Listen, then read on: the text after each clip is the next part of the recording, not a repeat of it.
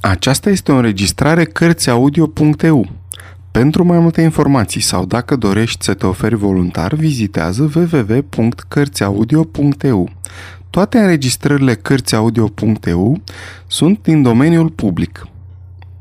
Jack London, Lup Larson, capitolul 1 Nu prea știu bine de unde să încep istorisirea, deși uneori în glumă învinuiesc pe Charlie Furset de toate cele întâmplate – Charlie poseda o reședință de vară, o vilă în Valea Morii, la poalele muntelui Talmapei, dar nu locuia acolo decât iarna, când le nevea citind pentru a-și mai odihni creierul. Când venea vara, găsea cu cale să asude muncind de dimineață până seara în prăfăraia și zăpușeala orașului. Dacă nu mi-aș fi făcut un obicei din a-l vizita la el, la vilă, în fiecare sâmbătă după amiază, unde rămâneam până luni dimineața, această anumită dimineață de luni din ianuarie nu m-ar fi găsit navigând în golful San Francisco. Și doar mă aflam pe o embarcațiune de nădejde, căci Martinez era un ferryboat nou-nouț, abia la a patra sau a cincea cursă a lui între Sausalito și San Francisco. Singura primejde o constituia ceața grea, ce acoperea golful, dar care pe mine ca om de uscat nu mă îngrijora. Ba chiar îmi aduc aminte de bucuria calmă cu care m-am instalat la prova punții superioare exact sub cabina de comandă și mi-am lăsat fantezia să se afunde în misterul cețurilor. Sufla o briză răcoroasă și câtva timp am stat de unul singur în negura aceea umedă. Totuși, nu cu desăvârșire singur, deoarece simțeam vag în preajmă prezența pilotului și o bănuiam pe aceea capitanului în cabina de comandă de deasupra mea. Țin minte că tocmai mă gândeam cât de comodă este această diviziune a muncii care îngăduia ca eu să fiu scutit de studiile asupra ceții, vânturilor, mareelor și navigației și totuși să-mi pot vizita prietenul care locuia pe cealaltă parte a golfului. Mare lucru și cu specialiștii cugetam. Cunoștințele speciale ale pilotului și ale capitanului erau de ajuns pentru multe mii de persoane care nu știau mai multe decât mine despre navigație și ale mării. Pe de altă parte, în loc să fiu obligat a risipi eforturile ca să-mi însușesc un noian de cunoștințe diverse, mi le concentram asupra anumitor lucruri, ca de pildă analiza locului deținut de Poe în literatura americană, un eseu de-al meu apărut în ultimul număr din Atlantic. La urcarea mea pe bord, trecând prin salon, am observat cu satisfacție un domn corpolent care citea revista Atlantic, deschisă tocmai la eseul meu. Iată, prin urmare, iarăși diviziunea muncii cunoștințele speciale ale pilotului și ale capitanului, care îngăduiau acelui gentleman gras să se împărtășească din cunoștințele mele speciale despre Poe, în timp ce ei îl transportau cu bine de la Sausalito la San Francisco. Un bărbat stacojiu la față, trântind după el ușa salonului și bocănind pe punte, îmi întrerupse șirul gândurilor, dar apucasem să-mi notez în minte subiectul unui nou studiu pe care plănuiam să-l scriu. Omul cu fața stacojie își a zvârli ochii spre cabina de comandă, cercetă ceața ce ne învăluia, traversă bocănind puntea, de bună seamă că purta proteze, se întoarse și rămase locului lângă mine cu picioarele depărtate și cu o expresie de intensă bucurie pe figură. Presupunerea mea că omul în cauză își petrecuse viața pe mare nu era greșită. O vreme afurisită ca asta de acum scoate omului peri albi înainte de timp – îmi spuse el arătând cu capul către puntea de comandă. Nu mi-am închipuit să ceară un efort deosebit, răspunse eu. Pare simplu ca bună ziua, odată ce cunoști direcția după busolă, știi distanța de străbătut și viteza. Aș spune că nu-i vorba decât de o precizie matematică. Efort? sfără el. Simplu ca bună ziua, precizie? Păru că se încordează rezemându-se parcă de aer și mă privi țintă. Dar ce te faci cu curentul ăsta de maree care dă buzna prin poarta de aur? întrebă el. Sau mai bine zis, răcni el. Ce viteză are refluxul? Cât e deriva? Spune, ia ascultă. O geamandură cu clopot. Eram gata-gata să dăm peste ea. Uite cum schimbăm direcția. Din ceață se auzi dangătul jalnic al unui clopot și îl văzui pe timonier învârtind cu mare iuțală roata cârmei. Clopotul, ce păruse că se află drept înaintea noastră, suna acum dintr-o parte. Propria noastră sirenă sufla răgușit și din timp în timp ajungeau până la noi prin pâclă sunetele altor sirene. E și ăsta un feribot oarecare, rosti noul venit, atrăgându-mi atenția asupra unui fluier ce se auzea din dreapta. Și dincolo, auzi? Un corn de ceață. Trebuie să fie o goeletă de cabotaj, mai mult ca sigur. Vezi să iei seama, domnule capitan de goeletă. Aha, mi-am închipuit eu, a dat de dracu careva. Bacul invizibil lansa semnal după semnal și cornul de ceață mugea ca apucat de toate spaimele. Și acum, dumnealor își dau binețe și încearcă să se îndepărteze, continuă omul cu fața stacojie, în timp ce fluierăturile precipitate încetau. Fața îi strălucea și ochii îi sclipeau de patimă, în timp ce traducea graiul cornurilor și al sirenelor în grai omenesc. Ceea ce se aude acolo în stânga este o sirenă cu aburi și ascultă-l pe ăla care oră că e ca un brăscoi. E o goeletă cu vapori, pe cât îmi pot da eu seama. Abia, abia se târăște împotriva mareii venind dinspre Heads. Drept în față și în imediată apropiere se auzi un fluier subțire și strident, piuind ca nebunit. Pe Martinez răsunară gonguri. Zbaturile noastre stopară și pulsațiile lor se stinseră, iar mai pe urmă porniră din nou. Mica fluierătură stridentă ca țăritul unui greier printre răgetele unor animale mari străbătu ceața mai dintr-o latură și în curând se făcu din ce în ce mai slabă. Mă uitai spre tovarășul meu așteptând explicații. Un zăpăcit pe o șalupă cu motor, spuse el. Merita să dăm peste el și să-l scufundăm păcătosul. Ăștia spricina multor belele. Și la ce sunt buni? Dobitocul se urcă în șalupă, o gonește de scoate sufletul și fluieră din răsputeri cerând lumii întregi să-i facă loc. Fiindcă vine dumnealui și n-are timp să ia seama pe unde trece. Fiindcă vine dumnealui și tu trebuie să te ferești, altfel nu Regulile navigației. Bun simț, habar n-au ceva să zică. Eram de-a dreptul înveselit de furia lui neîntemeiată și, în timp ce omul bocănea nervos umblând de colo-încolo, am început să cuget asupra farmecului ceții. Oho, vine carevan spre noi, spuse el. Și auzi? Auzi? Se apropie repede, direct spre noi. Să știi că nu ne-a auzit, vântul suflă în direcția opusă. Briza rece ne bătea chiar în prova și puteam auzi clar frâletura și lateral și în față. Ferryboat? Am întrebat. El înconviență din cap, apoi spuse. Altfel n-ar avansa cu asemenea viteză. Chicoti scurt. Ei de sus încep să se alarmeze. Am înălțat privirea. Capitanul își scosese capul și umerii din cabina de comandă și scruta ceața atent ca și când ar fi putut să o pătrundă numai prin puterea voinței lui. Fața era îngrijorată, ca și chipul tovarășului meu, care se dusese la balustrada punții și privea la fel de concentrat în direcția invizibilei primejdii. Apoi toate s-au petrecut cu o repeziciune de neînchipuit.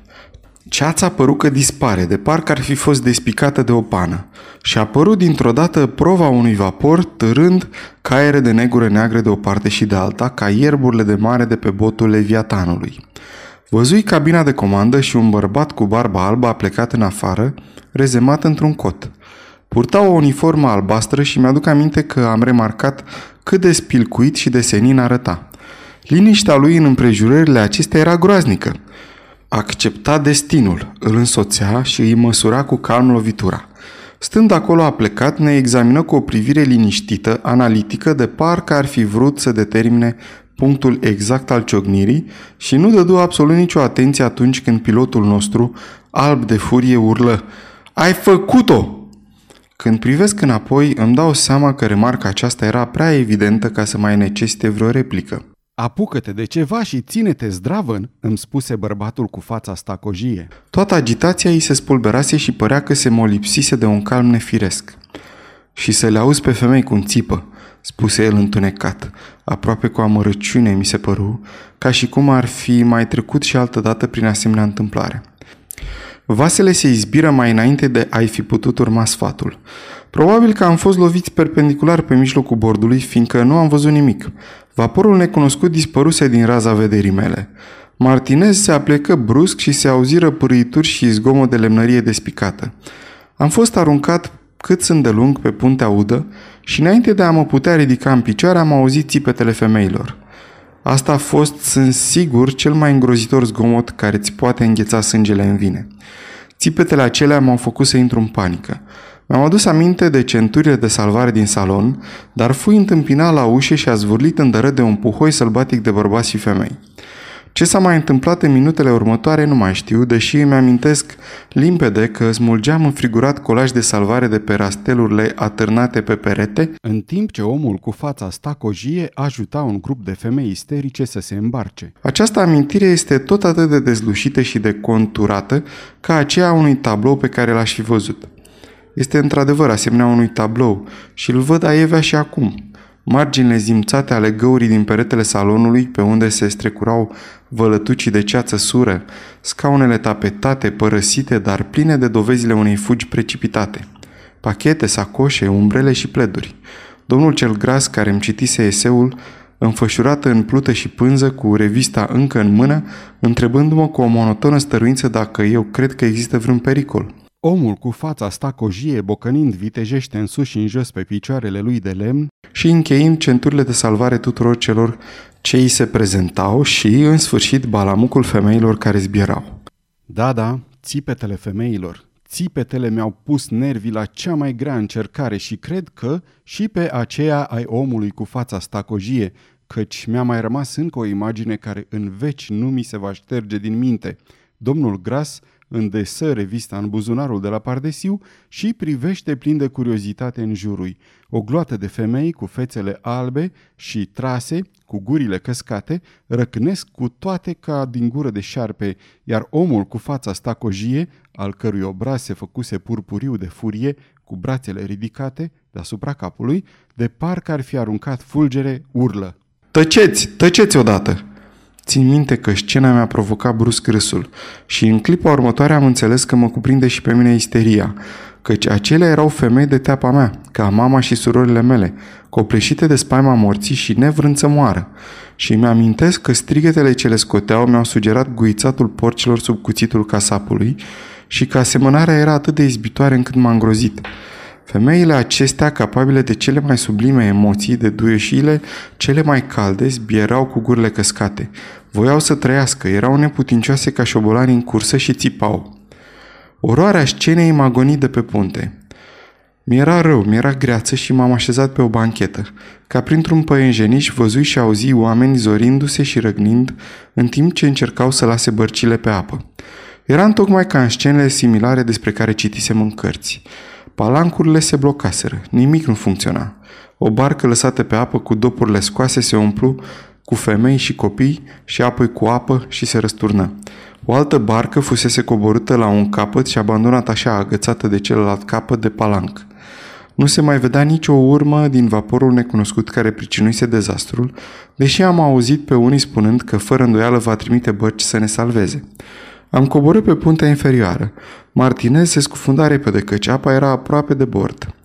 Mulți dintre călători săreau în valuri. Alții, din apă, strigau să fie ridicați pe punte. Nimeni nu-i băga în seamă. Se auzi un răcnet că ne scufundăm. Am fost cuprins de panica generală și m-am aruncat peste bord într-un vălmășac de trupuri.